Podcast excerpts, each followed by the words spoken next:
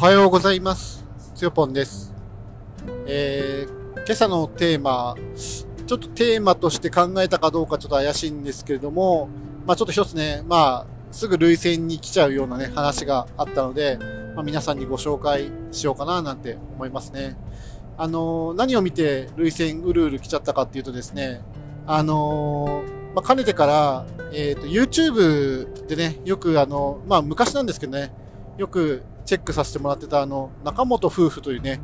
あの、夫婦で YouTuber をやってる方がいらっしゃるんですけれども、もちろんあの、全然知り合いとかではないですね。ただ YouTuber として、その YouTube を見て、視聴者、一視聴者、視一、言えてない、一視聴者として知っているっていうだけなんですけれども、ちょっとしばらく、まあでも、そうは言っても YouTube 見れてなくて、で、この間たまたまその、中本夫婦のですね、昔撮った動画の中で、すごくいいネタの一つとして、あの、えーカメラ機材のね、紹介っていう動画があったんですよね。で、ちょっと自分たまたまあの別の友人から、あのー動画をね、なんか音、音質ね、綺麗に、で、画質もよく撮るにはどうすればいいのかな、みたいな軽い相談をね、受けてたので、あのーまあ、中本夫婦がですね、あのすごくおしゃれで、綺麗で、かっこいい動画、撮られてるんですよね。なので、あのーまあ、ちょっと動画2年前とかのやつで古いかもしれないけどっていうことで参考になるだなって思って、え彼らがですね、あのーやっぱり視聴者さんから、えーどんな機材を使われてるんですかっていう相談をよく受けるということで、まあ、それ自体をネタにして、あの動画をね、アップしてたやつを、あ以前見たことがあったんですよね。まあ、自分はその時そんな、あのカメラ、まあ、なるほどって思いながら見ただけで終わったんですけれども、まあ、あのーそういう綺麗でかっこいい、かっこよい動画、あるいはなんかわかりやすいクリアな動画、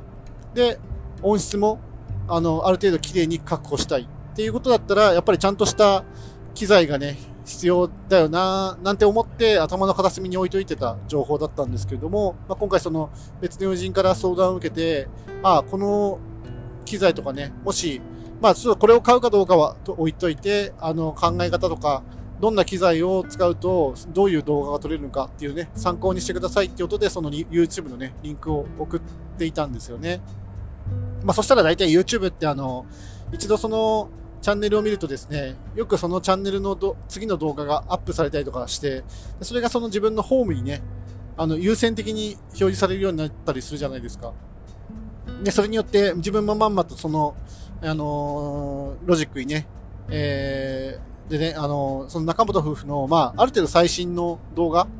がね、あのホーム画面に出ていたので、なんか何気なくご飯を食べながらですね、YouTube 見ようかなって思った時に押してみたんですよね。で、そしたらなんか、なんと中本夫婦はですね、あのキックボクシングに挑戦して、で夫婦でしかもなんか挑戦していて、まあなんか、あの、奥さんの方ですね、あのーは、なんか、あのー相手に負けてしまったんですけど、まあ旦那さんが勝って、で、なんかその奥さんが負けて悔し泣きをした時にですね、まあ自分もなんか、そのシーンでなん、なんかね、そんなに感動したわけでもないつもりだったんだけど、なんか、もらい、もらい涙をね、もらってしまったということがあって、まあでもなんか、その、なんて言うんですかね、その、相手がいるスポーツで、えー負けて悔しいっていう気持ちはですね、自分すごくよく知ってるつもりなんですよね。まあ、だからそれに共感して、まあ、累戦が緩い50歳ってこともあってですね、すぐに、あの、なんか、あの、累戦がね、緩んでしまったっていうことがあると思うんですけれども、まあ、自分の場合は、まあ、それにちなんでね、あの話をしてみると、自分はその、バスケットボールをね、長くやっています。で、えっと、一応、小中高大、まあ大はサークルなんだけど、小中高まで部活、大学はサークル。で、社会人になってからちょっとバスケから遠のいてたんですが、あの、名古屋に来てから、あの、チームに、クラブチームにね、入りまして、まあそれ以降ね、ずっと、あの、そこでバスケをね、させてもらってます。で、自分がその、そうですね、えっと、バスケットボールで泣いた経験っていうのがですね、一応2回だけあります。まあ、一つはですね、あのーちょっと何戦だったか忘れたけど、あのー高校時代にですね、あのーなんかすごくイージーシュートをですね、外してしまって、で、すごい僅差で負けたことがあって、で、それがなんか自分のせいじゃないかなっていうことで、悔し泣きをしたっていうことが一回ありましたね。ちょっと、あの、どういう大会だっ、大会のどういう試合だったのかっていうのはもうよく覚えてないんですけれども、あの、すごく鮮明に覚えてますね。4番のキャプテンの、まあ、田中裕二っていうやつなんですけど、まあ、そいつが、あの、カットインして、えっ、ー、と、シュートに行こうと見せかけて、でもなんか、あの、ちょっと無理だから、空いてた自分にパスをするんですよね。で、自分、あの、右45度から、そのペイントエリアぐらいのところに立っていて、で、不意にね、来ると思ってなかったパスが来て、準備ができてなかったんですね。で、それで、シュートをハッて振ったら、外れちゃったみたいな。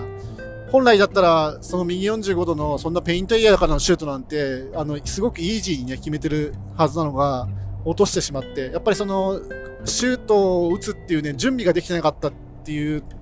そういうね、悔しい思い出がね、蘇ったりとかね、しましたね。まあ、もう一つはですね、社会人リーグの時に、あのこれはあの、えっとですね、入れ替え戦ですね。あの、当時その、クラブチームは、えー、カブリーグっていうところにね、所属してました。えっと、名古屋のですね、まあ、名古屋じゃないか、愛知県リーグかな。愛知県リーグの、えー、っと、トーナメントというかリーグ戦ってどういう仕組みになってるかっていうと、あの、1部、2部、3部っていうね、えー、3部制と、それからその3部に、あのー、入れないチームがワンサカいるっていうのがカブリーグっていうのになりますね。まあ、上部リーグと下部リーグに分けたときに、上部は1部、2部、3部って分かれてて、あとは全部下部リーグになってるんですね。で、下部リーグは、あの、A から H ぐらいまでブロックに分かれてて、それぞれのブロックに、あの、6チームぐらいいるんですよ。だから結構、あの、多い、チーム数が多くて、あの、やっぱその下位リーグから、あ、下部リーグから、その、3部に上がるっていうのが結構大変なんですよね。でも、あの自分たちよく頑張っていて、で、あのー、やっぱり毎年ね、入れ替え戦に臨むんですけど、まあ、結果としてはですね、あのー、入れ替え戦で勝つことができなくて、あの、株にね、あのー、落ちたまま、まあ、今、チームはあの、愛知県リーグにはね、あの、参加してないので、あのもう参加することも多分ないでしょうから、まあ、このまま落ちたまま、まあ、登録さえしてないのでね、そのままっていう感じになっちゃうんですけれども、まあ、その時その入れ替え戦で、あの、まあ、努力してね、練習して頑張ったんだけど、うまくいかなくて、なんか、泣いちゃったみたいな、涙出ちゃったみたいな。まあ、それこそ悔しい泣きですよね。まあ、そういう思い出がね、蘇るんですよね。まあ、多分だから、なんか、そういう、その、なんかスポーツで、相手がいるね、スポーツで、うまくいかなくて負けちゃって、あの、悔し泣きするみたいなね、時にはね、もう必ずもらい泣きするっていう、まあ、そういう、あの、神経回路がね、完全に出来上がってしまってる状態ですね。はい。まあ、その、なんだろうな、別に何が、だから何っていう感じではある話にはなっちゃうんですけれども、でもなんか、その人がの何かね、変わろうとして、えー、何かに向かってね、挑戦をして、でそれがその自分のね、期待する結果にならなかった時に、やっぱ悔しい思いをするっていうのは、まあなんか人間として生まれたらですね、まあそれ自体が本能なのかなっていう気がしていて、だからまあみんなそれにすごくこう共感するし、感動もするし、で、自分みたいにですね、自分の経験となんかこう、それこそ本当に共感、共振させちゃって、それでなんかもらい泣きしちゃうみたいなね、まあそういうことが往々にしてあるようなって思いますね。でもっと言うと、まあ、これは自分の持論になっちゃうんですけど、あのー、なんか何かにやっぱり挑戦したり、その前向かって努力してる人が、やっぱりうまくいってほしいって思うのが、まあ、常なのかなと、人情なのかなと思っていて、まあ、自分はやっぱりそういう人間見るとすごく応援したくなりますね。うん。なんか人が人を応援したくなる気持ちって結構そういう純粋なところあの何か頑張ってるやつがいたらそれをあの助けたい。まあ手は出せないんだけどまあ何かその気持ちでも届くなら届けたいみたいな、まあ、そういう気持ちってやっぱり誰しも持っていて、まあ、それが結構ね、まあ、前面に出ることもあれば心の底からあの人がね応援することもあればその応援の仕方は人それぞれあると思うんですけれどもやっぱりなんか何かに挑戦してると誰か手伝ってくれる応援してくれる。でも何もしなかったら逆に何も生まれないというかそういう感情すら生まれない。っていうことがあって、なんかその、やっぱり感動することとか、その挑戦してる姿に、やっぱ人は胸を打たれて、その心に、その、なんか、じゃあ助けてあげようかなとか、そういう行動の意思がね、芽生えるっていうのは、なんか面白い現象というか、そういうものなんだよなって思うことがね、あるっていうことですね。まあ、ちょっと話として全く取り留めなくて、あの結論として何が言いたいのか、文章化が全然できなくて申し訳ないんですけど、まあ、またそれもまたどっかでね、整理整頓して、あのしっかりもう一回ね、お話ししてみようかななんていう気もしますね。えーだらだら続けすぎたので以上にしたいと思います。それではまた。